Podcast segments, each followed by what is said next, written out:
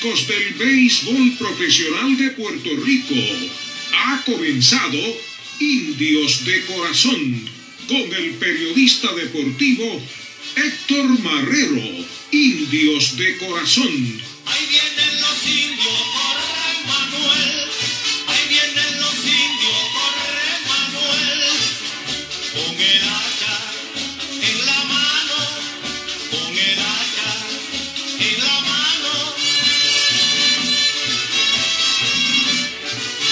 Noches amigos fanáticos del béisbol profesional de Puerto Rico y de los indios de Mayagüez. Bienvenidos a otro programa más de Indios de Corazón, programa que se transmite todos los lunes a través de la primera WPRA 990 AM, la estación oficial de los indios de Mayagüez y los domingos usted puede escuchar los juegos a través de la hermana WKJB 710 AM. Para mí es un privilegio poder compartir una noche más con todos ustedes. Saludamos a nuestros amigos que nos escuchan a través del Caribe, Centroamérica, Estados Unidos y Puerto Rico. Gracias por permitirnos entrar a su hogar, sea a través de las ondas radiales o sea a través del Facebook Live que usted lo ve a través de nuestra página Indios de Corazón. Como usted tiene conocimiento, los pasados dos lunes nuestros indios de Mayagüez jugaron, por esta razón no estuvimos transmitiendo este programa, pero gracias a Dios ya estamos aquí con mucha información para compartir con todos ustedes. ¿Y qué vamos a tener esta noche en nuestro programa? Pues mire, hay mucha, mucha, mucha información para compartir. Estaremos hablando de las diferentes ligas del béisbol del Caribe con Sandro Mercado. Además, estaremos hablando de la tabla de posiciones, los líderes en la ofensiva y picheo en nuestra liga, la más reciente transacciones. Analizaremos los contrarios contra los indios de Mayagüez y los indios de Mayagüez contra ellos quienes han hecho más carrera, más hit, más errores, la asistencia. De hecho, de eso vamos a estar hablando en esta noche. Tenemos información del juego de estrellas. Además, los líderes en nuestra novena. En momentos en la historia de los indios de Mayagüez, estaremos hablando de Osvaldo Virgil, Julius Matos, Tato Valera y Roberto Mercado, entre otros. Indios de Corazón ha comenzado con Sandro Mercado y Noel Mártir Arcelay. Gracias por estar junto a nosotros.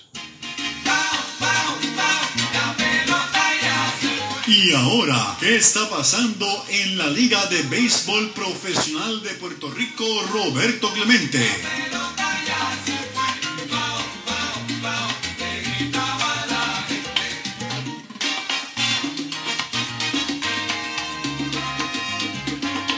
Mi nombre es Héctor Marrero y esto es Indio de Corazón. Vamos inmediatamente a lo que ha estado ocurriendo en nuestra liga de béisbol profesional Roberto Clemente con las últimas noticias. Saludamos a todos los amigos de Ponce que se están conectando, también los de Caguas, los fanáticos de Caguas y Ponce que se están conectando. Gracias por compartir con nosotros en este programa Indios de Corazón.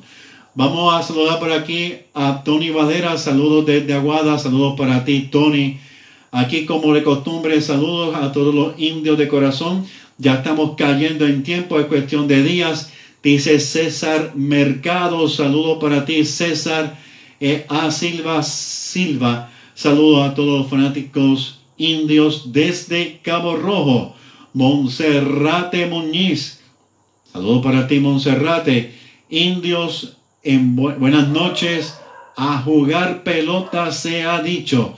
Saludamos a todos los que se están conectando. Edwin Franqui, eh, Francisco José Bartolomé, a Roberto Mercado, Gracias a todos ustedes por estar en sintonía de este programa Indios de Corazón. A Martín Ruiz, coleccionista, que también nos sigue lunes tras lunes en este programa.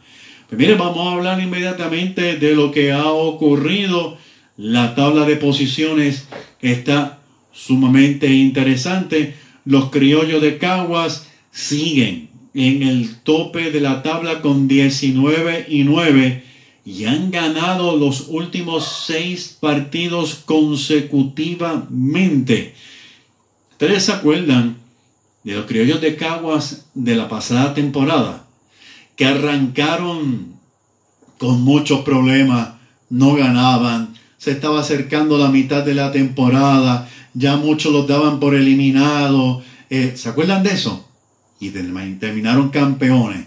Así que ese equipo de Caguas, pues este año ha arrancado muy bien.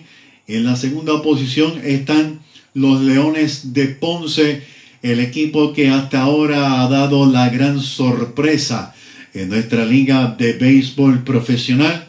Y ahora bien, los Leones de Ponce habían ganado siete juegos consecutivos, ahora han perdido tres en línea.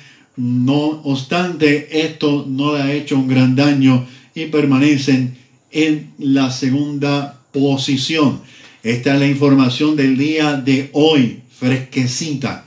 El equipo de Carolina, otro equipo que ha dado una enorme sorpresa. Pues mire, se encuentra en la tercera posición, 15 y 13 eh, tiene pues ganó el último juego que fue contra Mayagüez. Los cangrejeros de Santurce ocupan la cuarta posición 15 y 14. Han perdido dos juegos consecutivos. Los indios de Mayagüez 14 y 14 perdieron un juego ayer. Del doble juego ganaron uno y perdieron uno. Y RA12 que está jugando bien. RA2 está jugando muy bien, se ha visto un progreso enorme en este equipo. Está en la sexta posición con 6 y 21. Ha perdido 6 juegos consecutivamente el equipo de RA12. En cuanto al bateo colectivo, también es muy interesante lo que está ocurriendo. El equipo de Caguas está bateando para 2.32 el equipo de Ponce está en la segunda posición en bateo colectivo con 2.30. El equipo de Carolina está en la tercera posición con 2.12. Y si usted ha notado, Caguas, Ponce y los gigantes que están en la primera, segunda y tercera posición son los que también ocupan esas posiciones en la tabla de bateo. Cuarto lugar en bateo, los indios de Mayagüez con 210. Santurce está quinto en bateo con 1.98. Y el equipo de RA12 está bateando para 1.90 colectivamente hablando. En cuanto a, a los lanzadores, y aquí viene lo interesante, el equipo que está en la cuarta posición el equipo de Santurce, pero en cuanto a picheo, está en primera posición con 1.60. Muy buen picheo para Santurce. ¿Y qué hace esto? Esto nos hace pensar que entonces el picheo está cargando a los cangrejeros de Santurce hasta ahora y el bateo no está funcionando como debe ser. Sin embargo, segunda posición en, en, en picheo colectivo, viene siendo los criollos de Caguas, que ocupan la primera posición en el standing. Son los segundos en picheo, colectivamente hablando, con 1.93. El equipo de Carolina, el equipo de Carolina ocupa la tercera posición, tanto en la tabla de posiciones, valga la redundancia, con el picheo con 2.76. El equipo de Ponce, que está segundo en la tabla de posiciones y segundo en bateo, tiene un 2.93 en picheo. Así que, ¿qué sucede? Aquí volvemos nuevamente al análisis. El bateo de Ponce está funcionando mejor que su picheo. Sin embargo, 293 no es malo, es muy bueno. En la quinta posición en picheo, el equipo de los indios Mayagüez, 331. Ocupamos también esa quinta posición en la tabla de posiciones. Y RA12 en picheo colectivo tiene 438. Es para que usted analice qué es lo que realmente se va desarrollando y qué es lo que está ocurriendo a 28 juegos de 50 que lleva que van a ser en la serie regular. En cuanto al bateo, muy interesante, Rubén Castro del equipo de RA12 ocupa la primera posición con 3.48. Rusney Castillo del equipo de Santurce 3.42. Brian Navarreto, una gran temporada para Brian Navarreto, tremendo receptor. Lo conocí personalmente. Es el tercero en bateo con 3.15. Iván de Jesús, uno de los candidatos esta semana para jugador de la semana, pues, es cuarto en bateo con 2.93 del equipo de Ponce.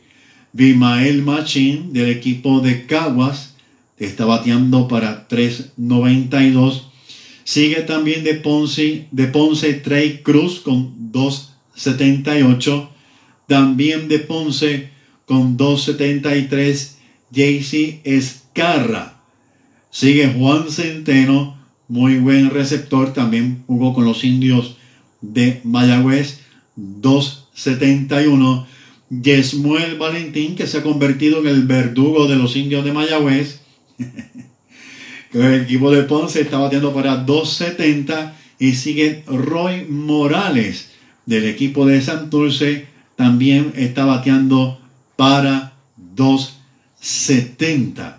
Vamos a hablar en cuanto a las carreras impulsadas. Bimael Machín del equipo de Caguas ocupa la primera posición con 15. Jerry Downs del equipo de Mayagüez ocupa la segunda posición en carrera impulsada con 12. Sabemos que Jerry Downs pues, fue dado de baja del equipo de los indios de Mayagüez. Este muchacho comenzó muy bien con el equipo de Mayagüez. El juego inaugural, si no me equivoco, eh, dio un cuadrangular y el muchacho comenzó bateando muy bien, pero lamentablemente se fue cayendo su bateo y ya todos saben de que no está con el equipo de los indios de Mayagüez, pero era el que más carreras estaba impulsando para los indios de Mayagüez para aquel entonces. Junto a él en carreras impulsadas, pues con 12 también está Roy Morales de Santurce también el mayagüezano Henry Ramos con 12 y hay varios jugadores con 11 carreras remolcadas. En cuanto al departamento de desaparecidas, Matthew Lugo del equipo de Caguas, que llegó a ser el jugador estrella de la semana, la semana pasada, tiene cuatro cuadrangulares, Kenen Irizarry de RA12, Brian Navarreto de Carolina, eh, Dani Ortiz de Mayagüez y Edwin Díaz de Caguas, todos con tres cuadrangulares.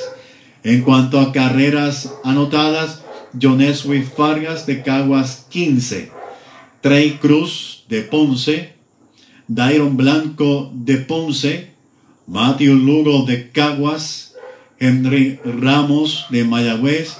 Y Edwin Díaz de Caguas, todos ocupan la segunda posición con 14 carreras impulsadas. En cuanto a bases robadas, Byron Blanco de Ponce tiene 15. Jonewi Fargas de Caguas tiene 10. Jimmy Kerrigan de Ponce 8. Luis Curbelo de Ponce tiene 6, 6. Brian de Rey de Mayagüez 5 y Cadence Rafaela de Caguas tiene 5. Luis Colbelo tiene 8. Es que como que no, no, no. no pude ver bien. Continuamos hablando aquí en Indios de Corazón a través de WPRA 990 AM sobre los líderes de nuestra liga. Vamos a hablar sobre los lanzadores. En cuanto a efectividad, en 28.1 entradas lanzadas, Alex Sanabria del equipo de Santurce 0.95. 27.0 entradas lanzadas, Chunsuke Kasaya de Carolina 1.00. 26.2 entradas lanzadas, Rubén Ramírez de RA12 1.01. 25 entradas lanzadas, Freddy Cabrera de Carolina 1.44. Y la verdad que Freddy Cabrera, que jugó con los indios de Mayagüez hace varios años, ha sido un lanzador consistente. Ha tenido mejores temporadas que malas temporadas. El gran Freddy Cabrera, saludos para él que también pertenece a nuestra página Indios de Corazón. Con 30.2 entradas lanzadas, Adalberto Flores de Santurce 235. 34.0 entradas lanzadas de Mayagüez, Braden Webb 238.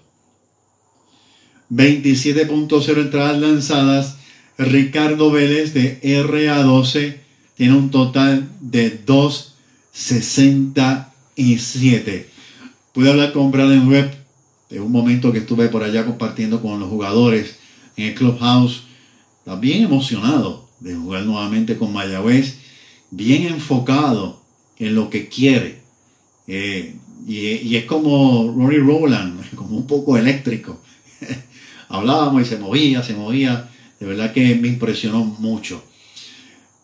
En cuanto a victorias, con tres victorias, Fernando Cabrera de Ponce, José Espada de Carolina, Braden Webb de Mayagüez, Matt Harley de Caguas, Chutsuki Kasaya de Carolina, Jackson Ríos de Caguas y Raúl Rivera de Caguas, todos tienen tres victorias.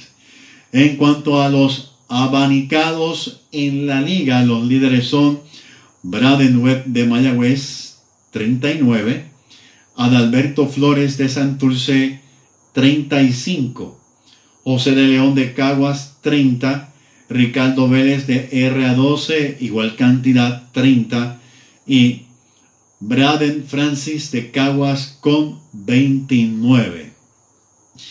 En cuanto a entradas lanzadas, Braden Webb 34 entradas lanzadas, Adalberto Flores 30.2, Alex Sanabria 28.1, Miguel Martínez de Mayagüez 28.0, Freddy Cabrera de Ponce 27.0, Shuzuki Kasaya 27 entradas, de Carolina 27 entradas también, Ricardo Vélez de RA12.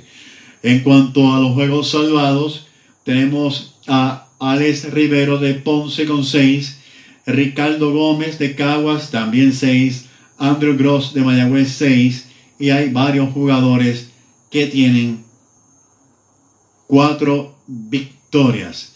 Interesante por demás. Vamos a saludar a Ana Negrón, Wilson Marrero, saludos indios de corazón de Mayagüez. A Ramón Méndez dice, vamos indios, saludos a Héctor, gracias. Ramón Germán Ramos, saludos. Edwin Quiñones, Buenas noches, Edwin, también para ti.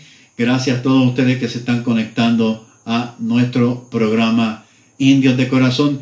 Enid, Enid, he ido a varios juegos, no he podido verte, espero verte pronto en un juego y poder compartir allá en el Parque Isidoro García de Mayagüez.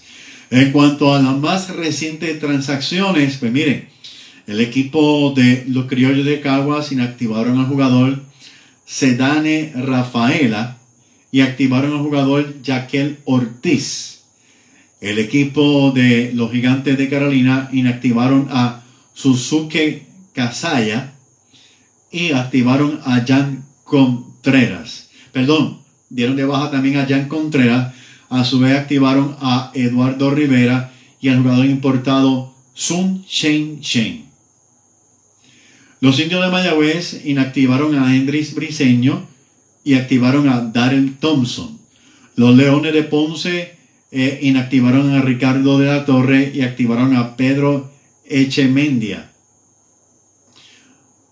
El gigante de Carolina, eh, esa información ya la di.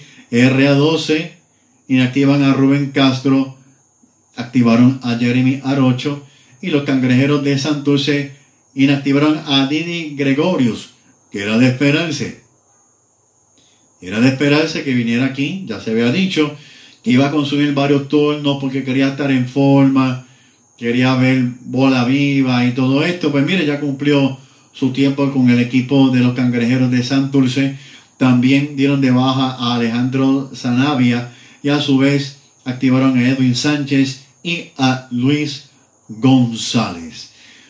Muy interesante por demás lo que está ocurriendo en nuestra Liga de Béisbol Profesional de Puerto Rico. Vamos a hablar ahora de los indios de Mayagüez.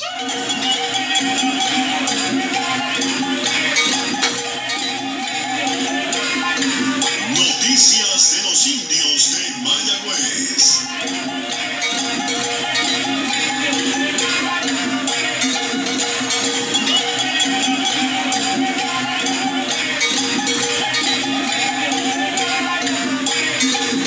Mi nombre es Héctor Marrero y esto es Indios de Corazón. Nos escucha a través de la primera WPRA 990 AM, la estación oficial de los Indios de Mayagüez. Usted escucha todos los juegos de lunes a viernes, cuando hay juegos los lunes, obvio.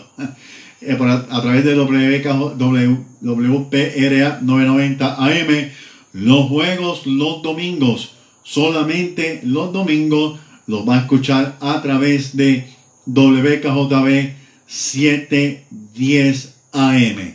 Pues mire, la primera noticia que queremos compartir y que la venimos diciendo hace varios meses aquí en nuestro programa Indios de Corazón es el juego de estrellas que se va a llevar a cabo el 11 de diciembre. El 11 de diciembre en el Parque Isidoro García de Mayagüez. Repito, separe la fecha. 11 de diciembre, domingo 11 de diciembre, en el Parque Isidoro García de Mayagüez. Las actividades comenzarán a las 11 de la mañana. Habrá de todo un poco, especialmente para la familia. Haga su cita para que esté el, este domingo en el Parque Isidoro García desde las 11 de la mañana. O, eh, va a haber de todo un poco. Puede ir allá, puede ir sin almorzar, puede comer allá. La va a pasar muy bien. Vaya con todo, con toda su familia. No deje a los pequeñines. Saludamos a José Mercado. Saludos. Eso de Don Majero.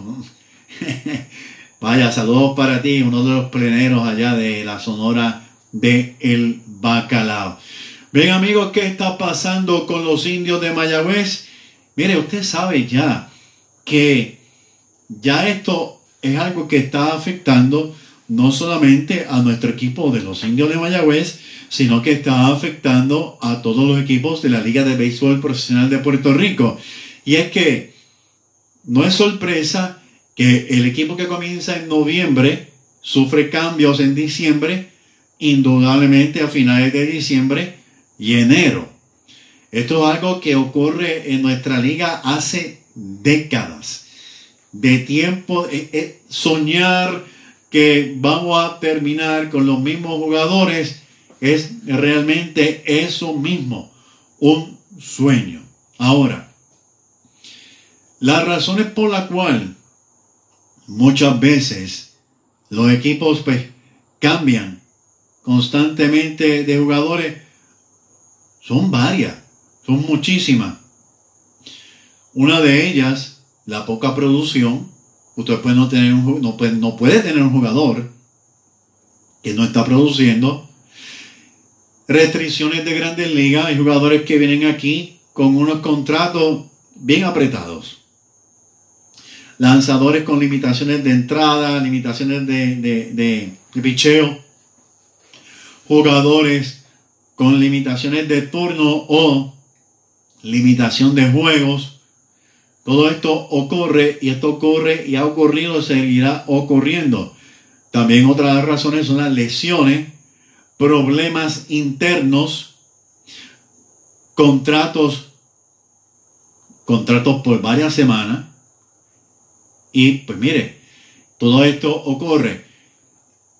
Incluso usted puede contratar un jugador para que esté toda la temporada, pero todo depende, como dijimos, de cómo está produciendo, si tiene problemas, hay problemas internos, problemas familiares. Todo esto ocurre. La realidad es que los indios de Mayagüez, para el trabuco que tiene, no está bateando como se supone que lo esté. El equipo de los indios de Mayagüez ocupa la, la cuarta posición en bateo con 210. Quizás ustedes digan, bueno, no es malo. Bueno, no es malo. Pero para el equipo que tiene Mayagüez, para el trabuco que tiene Mayagüez, debería estar bateando mucho más, mucho más que eso. ¿Qué está ocurriendo? No sabemos. Especular es muy fácil, decir que por esto, por aquello, por lo otro, es fácil. Ahora bien, el gerente general de los indios, Héctor Otero, que ya había comentado en nuestro programa Indios de Corazón, que para diciembre se iban a añadir varios peloteros como los Palacios. También habló de una posibilidad de Edwin, Edwin Ríos. También habló de Bebo Pérez y también se habló de la posibilidad de varios jugadores que pertenecen a los indios de Mayagüez, grandes ligas, que entren a nuestras filas. Esto pues se ha estado diciendo. El picheo que comenzó excelentemente, de momento el picheo ha comenzado a tambalear de tal manera que el equipo de los indios de Mayagüez llegaron a, estar en la segunda posición y sufrieron un resbalón enorme cuando el picheo falló y el bateo no estaba produciendo, sufrió un resbalón enorme a la quinta posición y ahora pues se mantiene en la quinta posición levemente, subió a la cuarta posición, bajó a la quinta posición. Ahora bien, los cambios que ha hecho el equipo de Mayagüez. Vamos a hablar quiénes son los que ya entraron a nuestro equipo, porque a mí me gusta dar la información completa. ¿Qué hicieron? ¿Dónde estaban? ¿Y qué se espera de ellos en Mayagüez? Pues mire, se espera que estos jugadores que fueron añadidos a la novena ayuden al despertar en el bateo. También se añadieron se añadieron tres jugadores de posición, se añadieron uh, dos lanzadores, se supone que ayuden a los lanzadores que todavía permanecen y al bateo. Si estos jugadores, como hemos visto, aunque el juego de un juego de ayer con Carolina, este, con un hit solamente ganamos a Carolina y perdimos el otro, pero si estos jugadores comienzan a batear, y los jugadores que están en la novena comienzan a batear, todavía Mayagüez está a súper tiempo.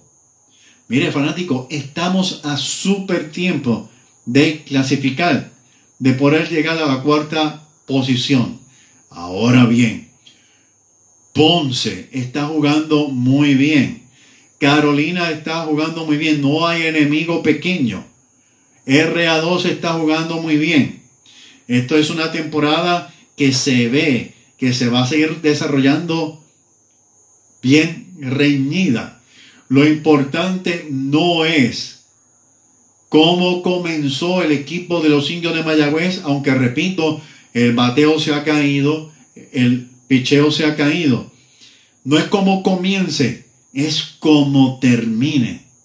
Y esto es una filosofía que llevan todos los equipos y una filosofía de vida.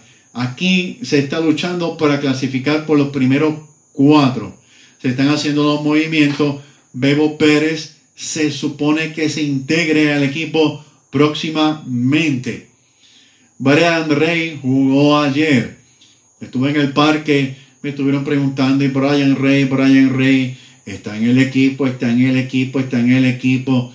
Como que la gente no quiere creer, como que la gente es ingenua, no ingenua, no quieren creer. Pues ayer jugó Brian Rey, sigue en el equipo. Bien, vamos a hablar en estos momentos de los jugadores que se han añadido a nuestra novena, los indios de Mayagüez. Usted puede escribirnos en nuestra página de Facebook, Indios de Corazón, puede dar su opinión. Vamos a estar leyendo y compartiendo la misma con los fanáticos que nos están eh, viendo y escuchando a través de Facebook y a través de WPRA 990 AM. Shea Spinbart. Pues mire, este jugador lanzó con los Piratas de Pittsburgh en la temporada 2021 en cinco partidos, ponchó a uno. En cinco entradas, no tuvo decisión. En 2022 participó en varios equipos en AA y AAA, entre estos en la International League y en la Eastern League, entre otras. Ganó 12, no perdió. Los hermanos Palacios, que se unieron al equipo de los indios de Mayagüez, eh, Josh participó en 29 encuentros con los Washington National, batió para 2.31, remolcó dos carreras, conectó igual cantidad de dobles, en 29 juegos consumió 47 turnos. Richie jugó con los Guardians de Cleveland, promedió para 2.32, empujó 10 carreras con 6 dobles, marcó 7 veces en 123 turnos en un total de 54 juegos. Rob Wallen jugó en el 2022 para Washington Wild Things de la Liga Independiente. El récord 12 y 2 en 101 entradas, efectividad de 348. José García Barrero, el cubano, participó en 48 juegos con los Rojos de Cincinnati en grandes ligas, 165 turnos, 13 anotadas, 25 hits, 3 dobles, 2 cuadrangulares, 10 carreras impulsadas, batió para 1.52 y como mencionamos, Roberto Bebo Pérez debe de añadirse al equipo. Estamos viendo o pudimos ver que Robbie Enríquez jugó en primera base el sábado. El domingo, me perdonan, pero el domingo no estuve pendiente a los juegos, estaba en otros menesteres. Pero por lo menos lo que yo vi, voy a hablar de lo que yo vi. Primero, no es su posición habitual. Segundo, soy pro de los jugadores que pueden desarrollarse en cualquier posición de juego. Para mí, lució muy bien. Para mí, jugó muy bien Robbie Enrique en primera base. Se puede desarrollar. Voy a dar unos ejemplos. Alex Díaz. Alex Díaz era infield. Jugó toda su vida en los bosques con los indios de Mayagüez. Derek Rodríguez era centerfield. Ahora mismo es lanzador. Ben Molina era jardinero corto y terminó siendo receptor. Y por ahí, por ahí muchos, muchos jugadores más. Emanuel Rivera, usted podrá eh, acordarse que empezó en el jardín corto con Mayagüez. está en tercera base. Incluso en grandes ligas, cuando Damon Bax jugó en primera base en varios encuentros. El punto que estoy llevando es que, mire, los jugadores pueden desarrollarse en una posición y Robbie Enrique, según lo que yo vi el sábado, vuelvo y repito, el domingo no pude estar pendiente de los juegos porque estaba ocupado en otras cosas, pero entiendo que lució muy bien en primera, en primera base. Mayagüez va a buscar una primera base, no sé. Que se va a quedar él en primera base, si sigue jugando bien. Mira, yo lo dejo. Yo lo dejo. Pero yo no soy el dirigente de los indios de Mayagüez. Ellos sabrán lo que van a hacer. Saludos para Roberto Lugardo. Saludos para ti, mi amigo. Gracias por estar en sintonía de nuestro programa Indios de Corazón. Aquí con Luis Valle. También saludos para ti, Rosa Vélez. Saludos también para ti. Gracias por estar con nosotros ah, en Indios de Corazón. René Jiménez, Eddie Figueroa Traverso. Ya mismo vamos a hablar de la información que me ha enviado, que la uní con una que yo también estoy pues eh, recolectando y vamos a estar hablando de eso un poco y gracias Eddie siempre por compartir en nuestro programa Indios de Corazón. Así que, ¿qué está pasando con los indios de Mayagüez? El punto es que necesita despertar el bate y el picheo de Mayagüez porque todos los equipos están jugando muy bien y como no es tarde para Mayagüez, no es tarde para ninguno de los equipos clasificar. Hay equipos, por ejemplo, Cagua ahora tiene una racha de seis victorias consecutivas, Ponce tiene tres eh, victorias, tres juegos perdidos consecutivos, pero había ganado siete juegos consecutivos. Esto no le hizo gran daño y están en segunda posición. Los equipos tienen rachas positivas, rachas negativas. ¿Cuáles van a ser los cambios en Mayagüez? ¿Qué otros cambios van a haber? Estaremos pendientes sobre lo que va a ocurrir con nuestra novena, los indios de Mayagüez. Vuelvo y repito, todavía estamos a tiempo, ya estamos a poco más, tres juegos más de la mitad de temporada, 28 juegos. Hay, necesita Mayagüez un enorme despertar. Bien. A Carlos Pagán. Carlos Pagán, saludos para ti. Gracias por estar en sintonía de nuestro programa Indios de Corazón. Vamos a hablar ahora, hacer un análisis de todos contra los indios y los indios contra todos. Gracias a Eddie, Eddie Figueroa Traveso por la información que nos envía. La estoy uniendo con la información que yo también pues estoy eh, eh, conectando, por decirlo así, guardando de nuestros equipos. Bueno, carrera hecha por los contrarios. El equipo de Caguas ha logrado marcar 34 carreras ha conectado Mayagüez 44 hits, no ha cometido errores, han dejado 38 jugadores en base. La cantidad de fanáticos que han ido a Caguas, al Indefonso Solá Morales de Caguas, a ver los juegos entre la Yeguita y los indios, ha sido 9.600 87 fanáticos. Por la otra parte, los indios de Mayagüez, eh, hay un dato, un dato que quiero compartir. Las entradas que Caguas más carreras nos ha hecho ha sido en la novena, nueve. La que le sigue, la sexta entrada, nos han hecho ocho carreras. Y la tercera entrada que Caguas nos ha hecho más carreras en la tercera con 6. Ahora vamos con Mayagüez. Dijimos que Cagua le ha hecho 34 carreras a Mayagüez.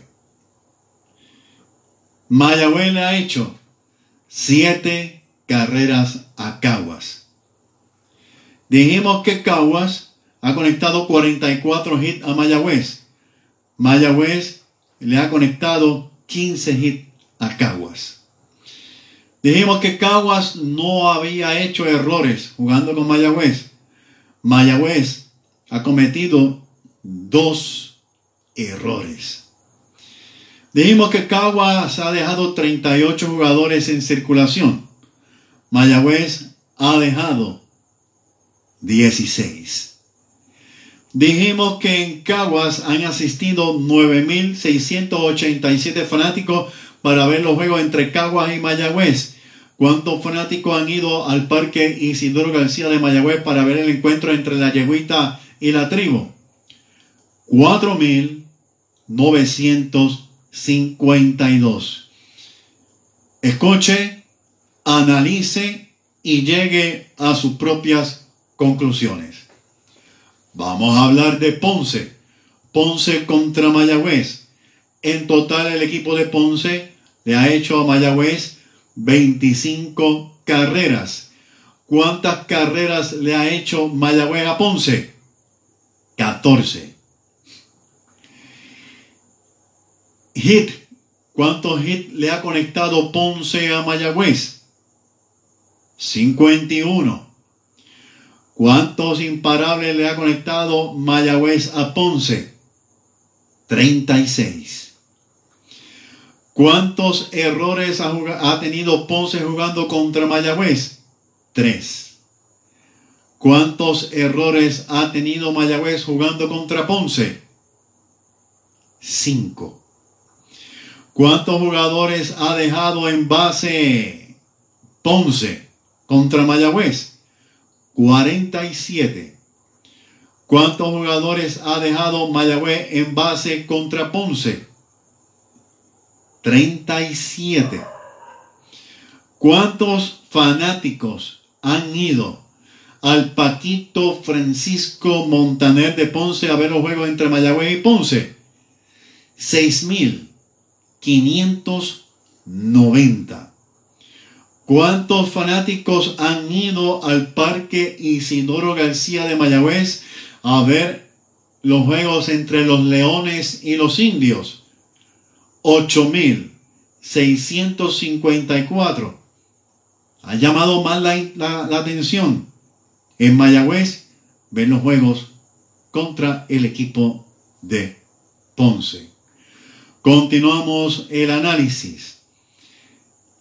La entrada en que Ponce no han hecho más carreras es la quinta con siete, la segunda con seis y la cuarta con cuatro. La entrada en que Mayagüez más carreras le ha hecho a Ponce, la segunda con cuatro, la cuarta con tres, la quinta con tres.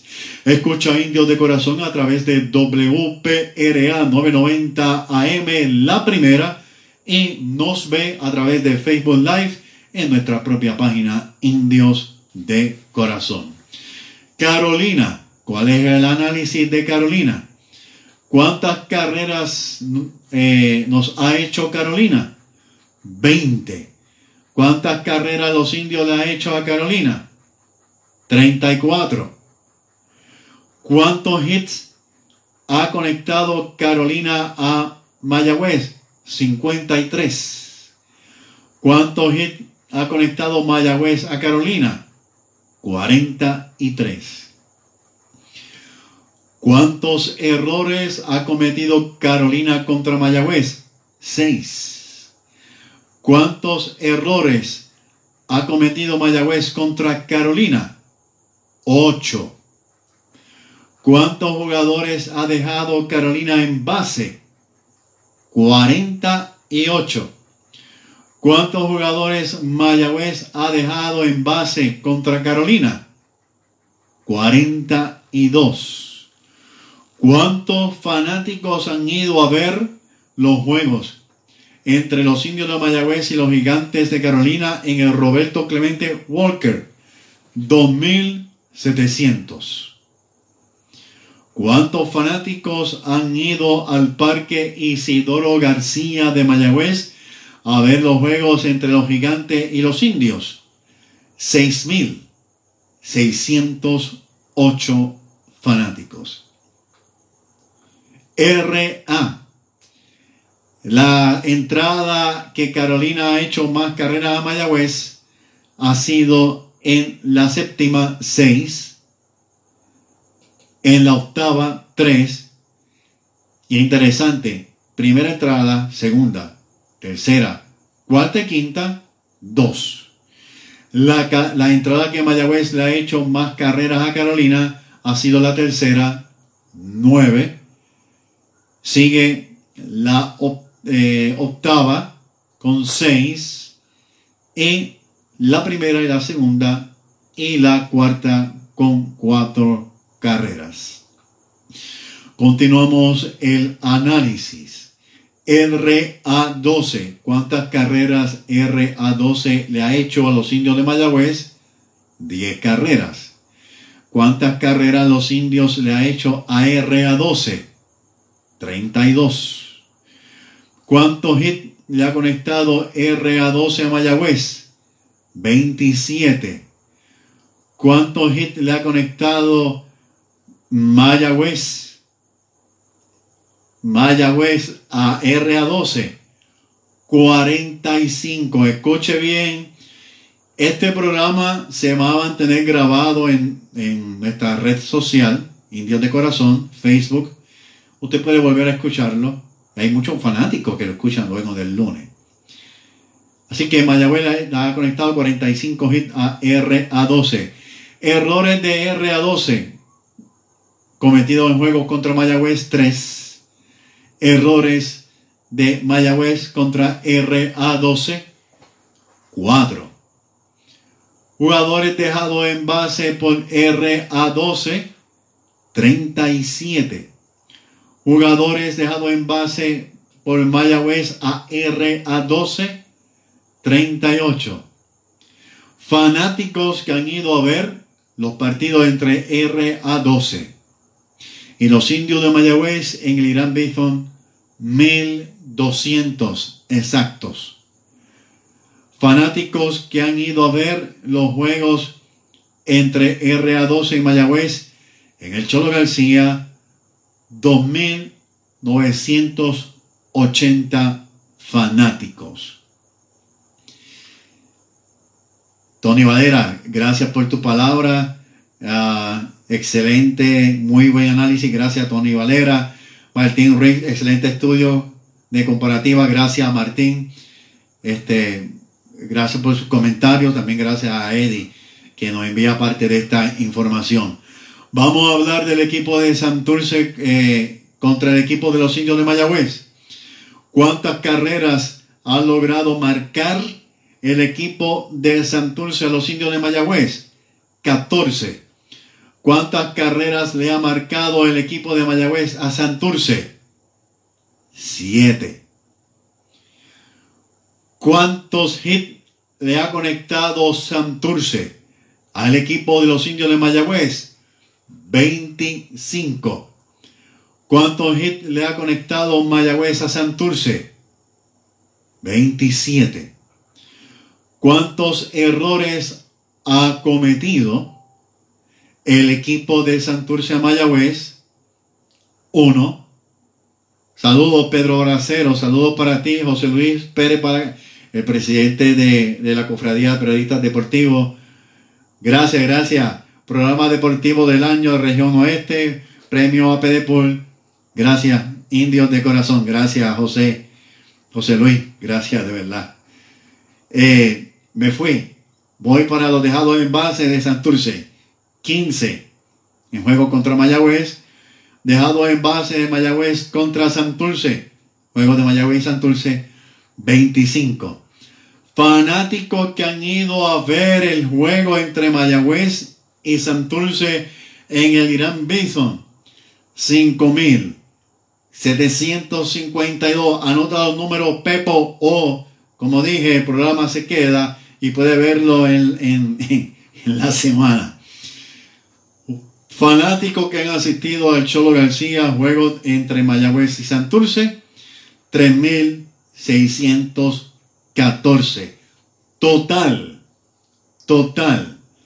Fanáticos que han visto los juegos de Mayagüez Contra lo contrario, Caguas, Ponce, Carolina, RA12 Santurce, total 25.929.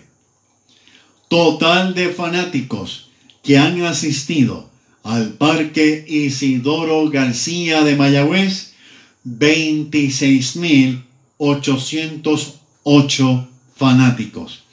Ahora bien, esto sobrepasa la cantidad de fanáticos que asistieron hace dos años atrás cuando no había restricciones por la pandemia. Hubo un año que fueron 25.517. Hubo otro año que fueron 25.000, un poco más, 80 y pico. Luego, perdón, luego vino la pandemia, no se aceptaban fanáticos y ahora son 26.808. Yo creo que esta asistencia va a seguir aumentando. Los invito a que sigan asistiendo al parque. No es el mismo ambiente cuando usted está en el parque a cuando usted lo ve por televisión. Algo que acostumbraba cuando era un joven, cuando era un joven adulto, para no decir que viejo soy, era que iba a los juegos, llevaba el radio, escuchaba el y veía, veía el juego. Hay un delay, sí es cierto, hay un pequeño delay, pero no afecta mucho. Ahora bien, o también puede ir al juego, si desea, y ponerse el audífono, escucharlo por WPRA 990 AM de lunes a sábado, o los domingos a través de WKJB 710 AM, escuchar los juegos mientras lo está viendo. No es lo mismo. Ahora, definitivamente, Arturo Soto Cardona como narrador pone en la punta de la silla a cualquiera. Le hace brincar el corazón y subir la presión a cualquiera. Así que vaya al parque. Es una tremenda opción que tenemos, aparte de tener el mejor narrador de todos los tiempos. El Tali Talavera, saludos, bendiciones a toda mi gente desde Colorado, está 46. Ramón Germain Ramos, el mejor. Gracias Ramón por tus palabras. Gracias a todos los que se están con- con- conectando y compartiendo este programa Indios de Corazón. Quiero llevarle a ustedes una información y aviso a la estación, a la emisora WPRA 990M. Nos vamos a tomar un poco más de tiempo. Nos queda todavía momentos en la historia y nos queda Sandro Mercado con el análisis completo de lo que está pasando en las ligas del béisbol del Caribe. Noel Martí Arcelay no ha podido estar con nosotros, está trabajando, no ha llegado todavía a la casa, así que lo excusamos. Esta información me la están solicitando constantemente y la quiero traer en nuestro programa. Blanqueadas. Vamos a hablar de las blanqueadas recibidas por los indios de Mayagüez. No son seis. Como dijo Héctor Otero en el periódico, no son seis. Si me falta alguna, pues mire, cualquiera de ustedes pues me puede decir la fecha. Pero yo estoy llevando los juegos día a día. Blanqueadas recibidas eh, que le han dado Mayagüez. 16 de noviembre 2 a 0 Carolina. 20 de noviembre 3-0 Ponce. 22 de noviembre 4-0 Caguas. 25 de noviembre 3-0 Santurce. Primero de diciembre 13-0 Caguas. O sea, Caguas es que más nos ha pintado de blanco. Ahora, también hay que hablar de la otra parte. Blanqueada realizada por Mayagüez. 9 de noviembre 1-0 a Santurce. 15 de noviembre 1-0 a Carolina. 2 de diciembre a Santurce 3 y 0. Así que toda esta información, mire, usted tiene la oportunidad de analizarle. Mayagüez, cuando juega Mayagüez en el Cholo? Te digo ya mismo, Edgar, Edgar Ramírez. Te digo ya mismito, cuando juega Mayagüez en el... Más, déjame ver si lo puedo conseguir aquí antes de ir a lo otro. Muy bien, vamos a hablar ahora en cuanto a los líderes de nuestra novena, los indios de Mayagüez. Siempre he dicho que para mí es muy, muy importante no solamente saber qué jugador de los indios fue el líder en la liga, sino conocer qué jugador de los indios es líder en nuestra propia novena. Vamos a buscar por aquí la información que me está pidiendo eh, Edgardo. Saludos eh, el jueves. René Jiménez ya contestó. Gracias. René Jiménez dice, que el jueves juegan en el Cholo y René, René, ok, jueves hay juego en el Cholo. Gracias a ambos. Así que eh, vamos a continuar. Vamos a continuar. Bateo. Bateo de los indios de Mayagüez. Pues mire, Brian Rey, 88 turnos, batea para 250. Sigue Henry Ramos, 93 turnos, 247. Danny Ortiz, 91 turnos, 242. Jeremy Rivera, 77 turnos, 234. Emanuel El Pulpo Rivera, 58 turnos, batea para 310. En menos cantidad de turnos que los anteriores, por eso no lo coloqué primero en la lista. En cuanto a los imparables, en cuanto a los imparables conectados, voy a tomar un traguito de agua. Ok. Henry Ramos es el líder con 23. Brian Rey y Dani Ortiz con 22. Brian Rey comenzó con un empuje increíble. El muchacho pues entró ahora como que le bajó la gasolina. Vuelvo y digo, vamos a tiempo para que el muchacho vuelva a coger su tiempo igual que todos los jugadores de los indios de Mayagüez. La sorpresa enorme es Brett Rodríguez, que no ha podido hacer justicia con el bate como lo hizo la temporada pasada. Pero estamos a tiempo todavía, Brett. Saludos para ti. Emanuel Rivera y Jeremy Rivera, estamos hablando de los líderes de hit en nuestra novena, tienen 18. En cuanto a dobles, Henry Ramos tiene 7, una muy buena cantidad. Dani Ortiz le continúa con 4. Jeremy Downs, que ya no está con los indios de Mayagüez, todos lo conocemos. Y Brian tres dobles. Eh, Robbie Enríquez, Anthony García, Héctor Nieves y Emanuel Rivera tienen dos. No han conectado triple los indios de Mayagüez en cuanto al departamento de cuadrangulares. En cuanto al departamento de cuadrangulares, Danny Ortiz tiene tres. Henry Ramos y Jerry Down, dos cuadrangulares. En cuanto a carreras impulsadas, Jerry Downs y Henry Ramos 12, Brian Rey 10, Danny Ortiz 10, Emanuel Rivera y Jeremy Rivera 6.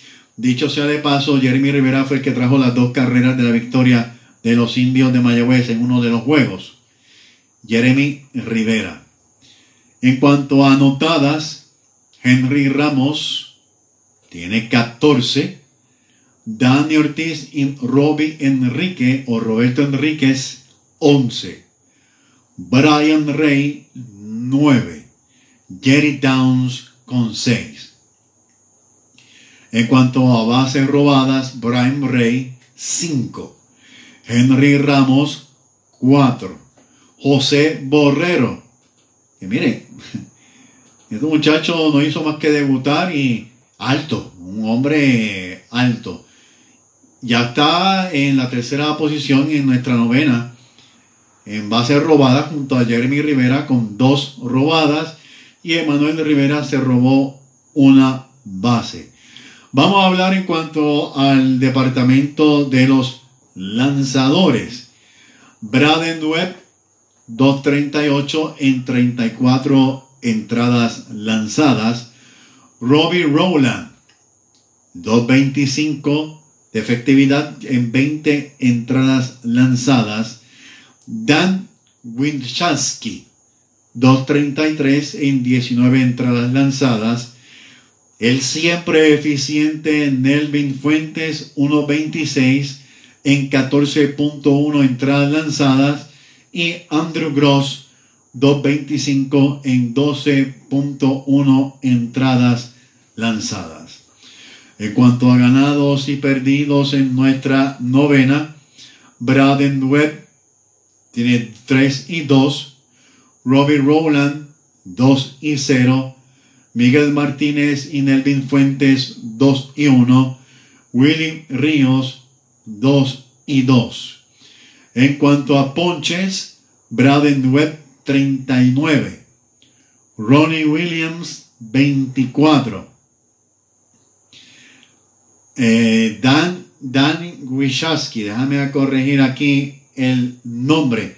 Dan Wishaski tiene un total de 22 jugadores abanicados. Miguel Martínez, y preparándome para llamar aquí a Sandro Mercado, vamos a hablar ya mismo sobre lo que está ocurriendo en las ligas de el Caribe. Miguel Martínez 21, ya estamos hablando de los ponchados. Sigue Willy Ríos y Nelvin Fuentes con 15 abanicados. Esos son los líderes en nuestra novena, los indios de Mayagüez. Le hemos presentado a ustedes un análisis completo de cómo ha lucido Mayagüez contra los demás equipos y cómo han lucido los demás equipos con nuestro equipo, contra nuestro equipo. Le hemos presentado el standing y los líderes en la liga. También le hemos presentado los líderes en nuestra novena para que usted pueda tener un análisis completo de quiénes son los jugadores que más está produciendo, dónde Mayagüez está presentando debilidades, en qué entradas los lanzadores no han podido, pues mire, aguantar la ofensiva de los otros equipos. Le invito nuevamente, este programa se queda grabado en nuestra página de Facebook, Indios de Corazón, un mes. Usted puede volver a verlo y escucharlo. Estamos a través de la primera WPRA 990 AM. Mire, vamos con las noticias de lo que está pasando en las ligas del béisbol del Caribe con Sandro Mercado.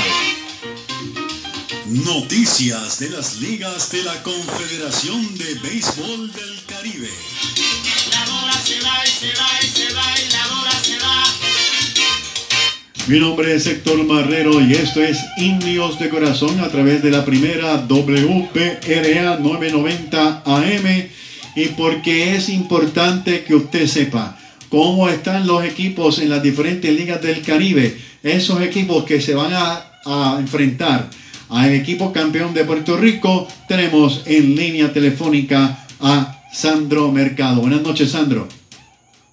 Buenas noches, Héctor, y buenas noches a todos los fanáticos de los indios de Mayagüez e indios de corazón.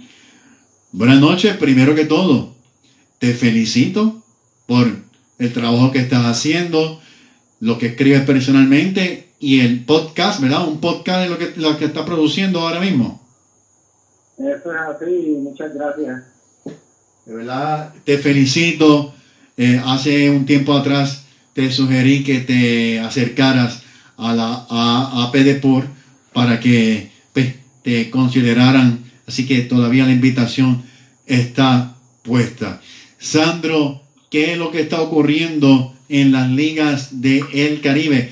Traté de conseguir eh, la información de Panamá, te soy honesto, no la pude conseguir, sin embargo, pues este, comparte lo que tienes eh, sobre lo que está ocurriendo en el béisbol del Caribe.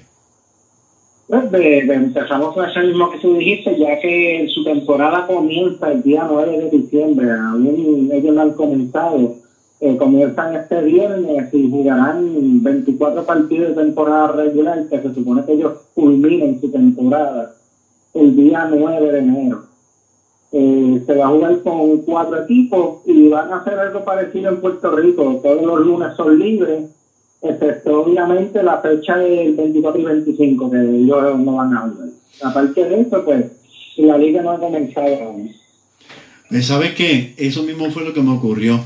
Porque se me había olvidado, espe- eh, me puse a pensar que tú me habías comentado que había una liga que, empezaba tarde ahora en diciembre, pero no me acordaba cuál era y eso mismo fue, por eso no conseguí información, porque cuando busco veo información vieja y dije, pues no, pues no encuentro la página, pero ya, ya estoy para la próxima, para la próxima. Pero háblanos de, de, de, entonces, este, continúa. Ok, pues la Liga de Béisbol Profesional de Colombia, eh, pues eh, se está jugando con cuatro equipos. Eh, se encuentran liderando los Caimanes de Barranquilla con récord de 2 y 6. Y han seguido bien, bien, pero bien de cerca eh, los Tigres, que tienen récord de 11 y 7, solamente un jueguito nada más de los Caimanes. Eh, tenemos en tercer lugar los Vaqueros de Montería con récord de 9 y 9, eh, a tres juegos del primer lugar y en el último lugar con récord de 4 y 14 los Toros con récord de 4 y 14, 8 juegos de ese primer lugar y a 5 del tercero. Y es una, un- pues, está jugando con cuatro equipos como se jugó una vez hace unos años atrás en Puerto Rico.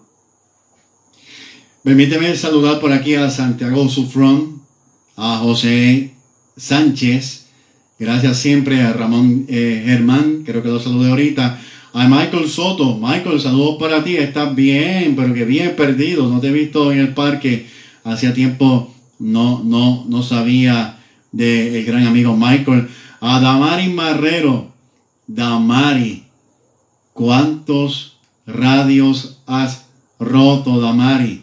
Escríbeme para saber cuántos radios has roto. Ah, continúa, Sandro.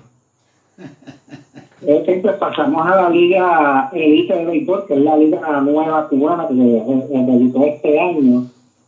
En la misma agricul- los agricultores están en primer lugar con récord de 22 y 12. En ese segundo lugar los centrales con 19 y 16, a solamente tres juegos y medio. De ese primer lugar los tabacaleros juegan para 500 con 17 y 17 a 5 partidos. Y en ese cuarto lugar un empate eh, con 15 y 18 cada uno, a 6 y medio del primer lugar los ganaderos y cafetaleros. Y en el sótano, que también están bien cerca de ese cuarto lugar, ah, a 8 y medio del primero con 14 y 21. Así que ahí todavía los equipos que están abajo todavía tienen, todavía tienen mucho break de estar entre los clasificados, que clasifican los primeros cuatro. Así que la Liga de Cuba está bien interesante.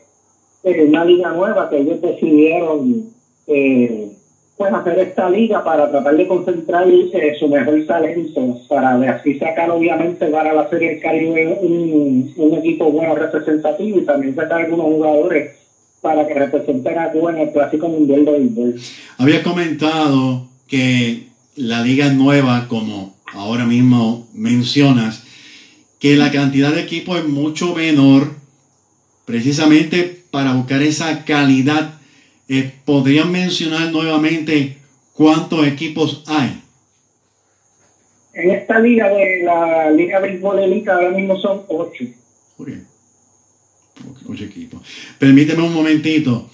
Voy a saludar al presidente de la Asociación de Periodistas Deportivos de Puerto Rico, Octavio Crespo, que está en sintonía, a José Miguel López. Quiero decirle a todos ustedes fanáticos, todos los juegos de los indios de Mayagüez y este programa Indios de Corazón están en podcast. Lo puede buscar. Se mantiene en todo momento gracias a José Miguel López. También quiero saludar a Luis López, también en sintonía de nuestro programa Indios de Corazón. Nuevamente me dicen que mencione que Indios de Corazón fue el que recibió el premio de programa del año de la Asociación de Periodistas Deportivos de Puerto Rico, región oeste 2022, y ya me está dando bochorno.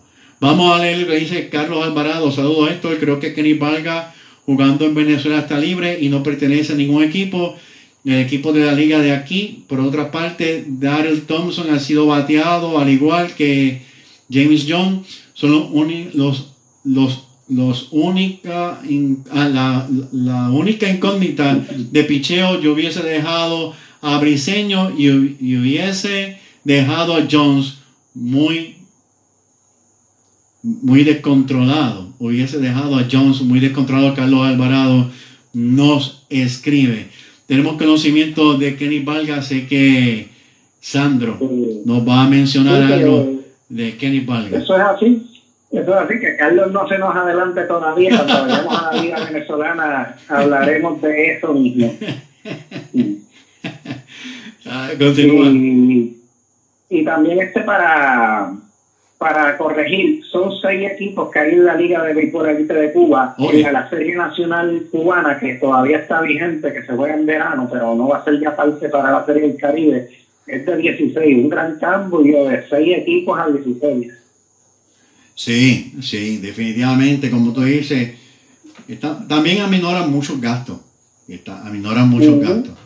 Y es, y es así. Eso, eso es así. Eh, vamos a la Liga de Béisbol de México, la Liga Pacífica. Eh, la misma ya está en su, en su segunda vuelta y aquí ahí se juegan dos vueltas, dependiendo en el standing cómo queden los equipos, qué posición se le da punto. En la segunda vuelta también se le da punto. Y esa suma de puntos es que deciden el primero, segundo, tercero y cuarto, así sucesivamente. Y cada posición genera puntos. Por ejemplo, el primer lugar 10, el segundo 9 y así sucesivamente. Eh, ya están en la segunda vuelta, o sea, ya están un poquito más de la mitad. Los naranjeros de Hermosillo, al igual que en la primera vuelta, están primer lugar, tienen récord de 9 y 3. Los cañeros de los moches en ese segundo lugar con 8 y 4. Los águilas de Mexicali empatados con los yaquis de Obregón en ese tercer lugar con 7 y 5 y los venados de Mazatlán, charros de Jalisco, algodoneros de Guasave, mayos de Navajo y tomateros de Culiacán, todos esos equipos están en empate en ese quinto lugar con 5 y 7. Así que Wow. está todavía todo bien pegado ahí. Y dicho sea de paso, algo que se me olvidó comentar. Ahora mismo, ahora mismo, nuestra liga, aparte de RA12 que está un poco rezagado, poco, están más o menos ahí los equipos, aparte de Caguas también. Eh, Sandro, tengo entendido que Hermosillo ganó cinco juegos consecutivos. ¿Tienes esa información? Eh, eso es así, ellos habían empezado bien lento esa segunda vuelta y después ganaron cinco consecutivos, eso, eso- eso es correcto. La Liga Mexicana de Béisbol. Interesante. eh, Eh, eso así es bien interesante, ya que ellos tienen un formato bien peculiar, bien diferente a todas las demás ligas invernales. Sí, porque están, están jugando por vuelta, por puntuación. Y cada vez que hablamos de esta liga, no puedo evitar transportarme al principio de nuestra liga en 38-39, que también se jugaba por vuelta, pero no era por puntuación, sino era por ganados y, y- perdidos. Así que este, eh, cada vez que lo menciona, me lleva, me lleva hasta allá este, esa información. Ahora sí, pasamos a la Liga Venezolana de Béisbol Profesional, eh, donde los Leones del Caracas están en primer lugar con 22 y 13 y solamente a medio juego.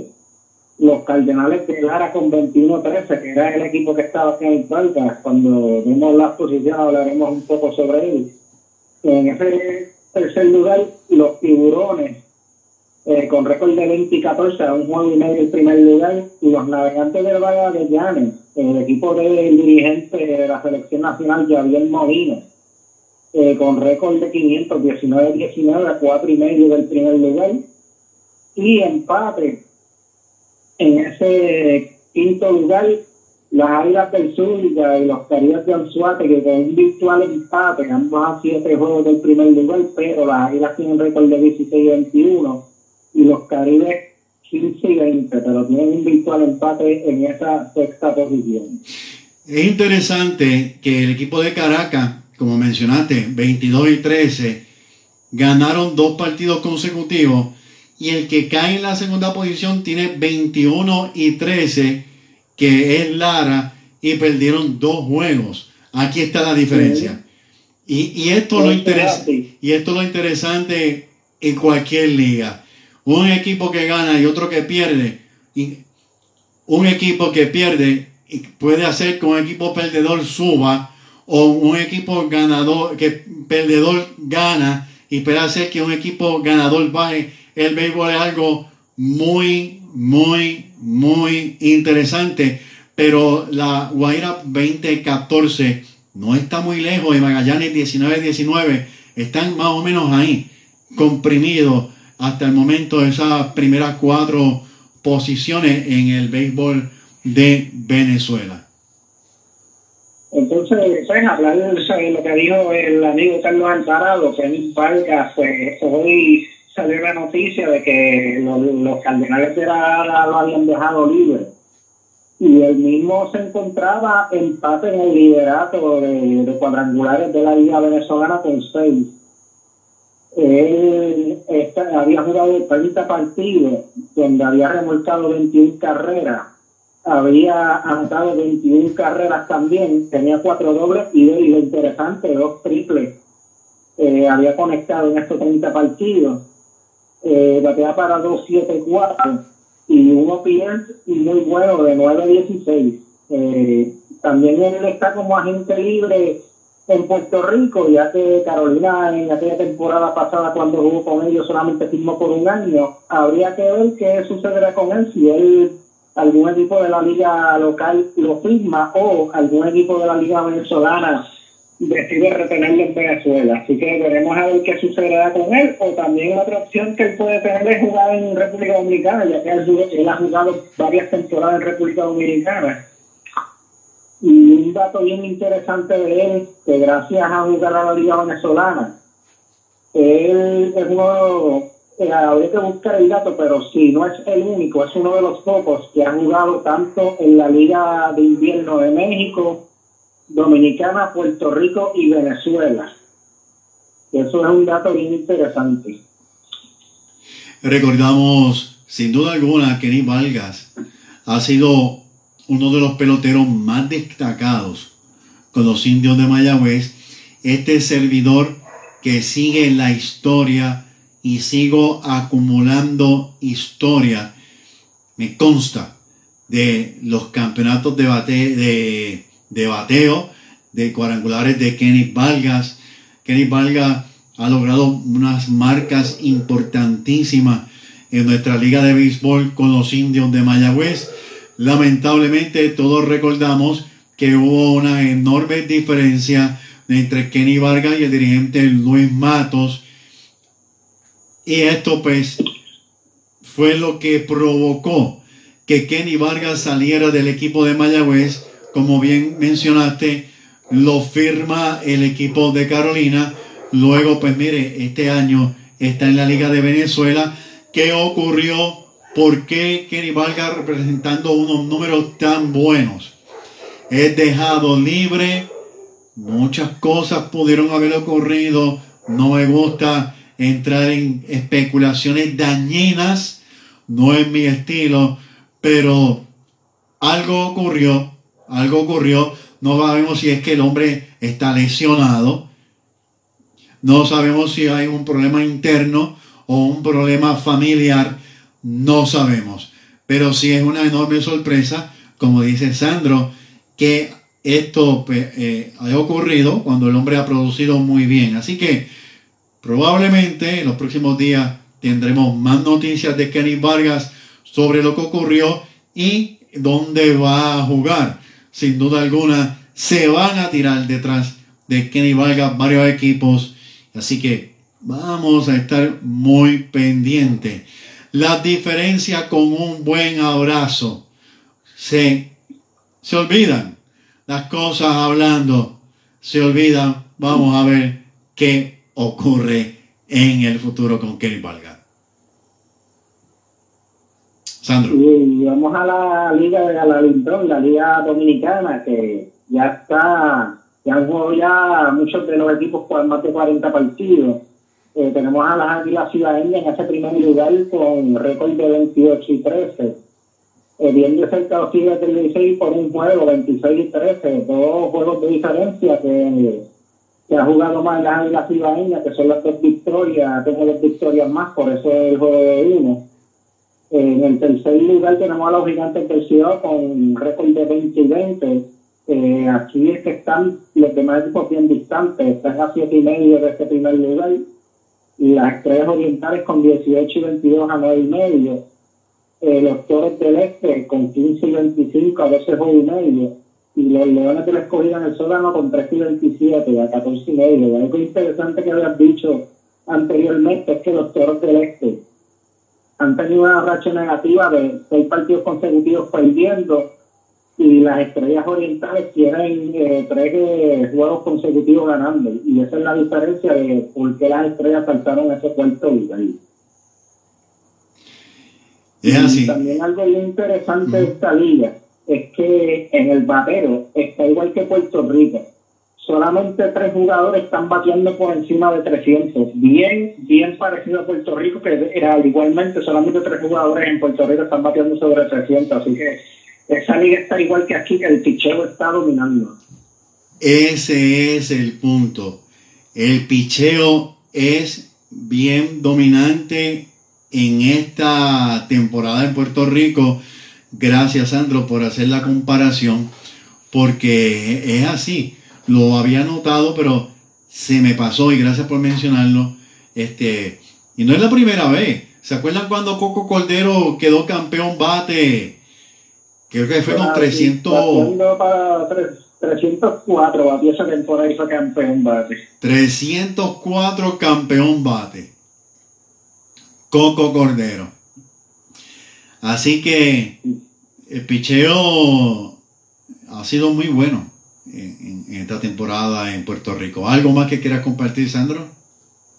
No, eso sería todo por mi parte. Gracias siempre por la oportunidad que me brindas. Gracias a ti, Sandro, por compartir toda esta información. Estamos siempre a la orden. Será pues, nos comunicaremos en la semana y nos comunicaremos este para el lunes próximo, si el Señor lo permite. Y gracias, buenas noches, buenas noches a todos los fanáticos. Bien, Sandro. Bien, amigos fanáticos de los indios de Mayagüez y del béisbol profesional de Puerto Rico, ese era Sandro Mercado, compartiendo con nosotros la información de lo que está ocurriendo en el béisbol del Caribe. Carlos Alvarado creen que nos sería útil en nuestra alineación. Bueno, primero hay que resolver lo que ocurrió la- en la temporada, pues ya que mencionamos con los indios de Mayagüez, definitivamente sería útil, sería útil, pero ellos pues tienen que entonces hablar y ellos llegarán a un acuerdo si es, si es que se le acercan a él, no estoy diciendo que se le han acercado. Vamos a la parte final de nuestro programa Indios de Corazón, vamos a hablar de momentos en la historia de los indios de Mayagüez.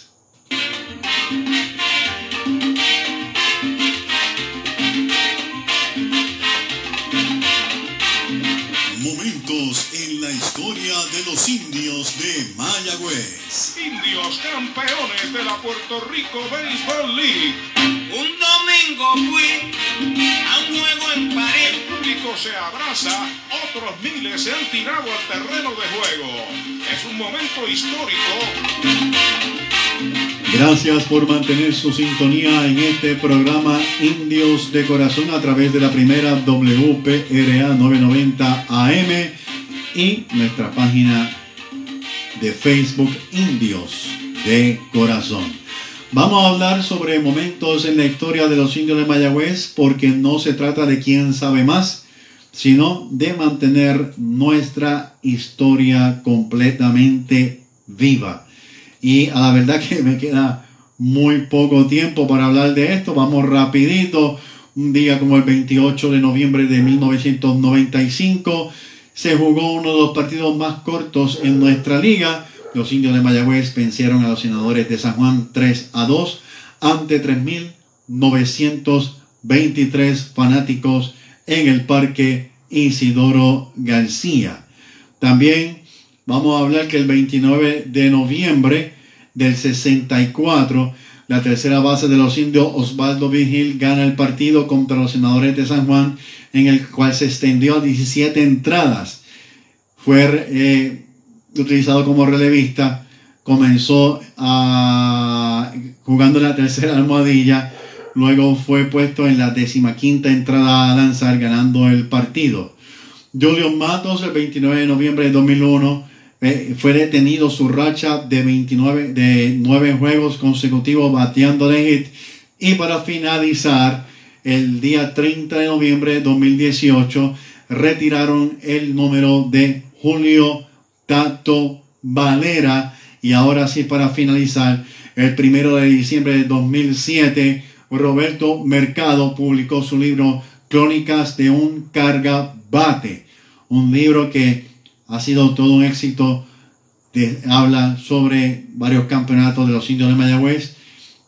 Roberto Mercado, muy querido y admirado en Mayagüez, fue cargabate de los, de los indios desde 1980 hasta el 88 y hasta aquí nos trajo pues el barco, como dicen. Hemos llegado a la parte final de nuestro programa Indios de Corazón, agradeciéndole a todos ustedes su sintonía. Nos escucharemos y nos vemos el próximo lunes a las 8 de la noche en otro programa más de Indios de Corazón. Gracias a Sandro Mercado por compartir con nosotros. Ya estoy cansado. Y a Eddie Figueroa Traverso por compartir información y a todos ustedes por escribirnos. Gracias, Tony Valera. Tremendo programa, dice Tony Valera. Buenas noches. Será hasta entonces. Dios los bendiga. Cuídense mucho. Buenas noches.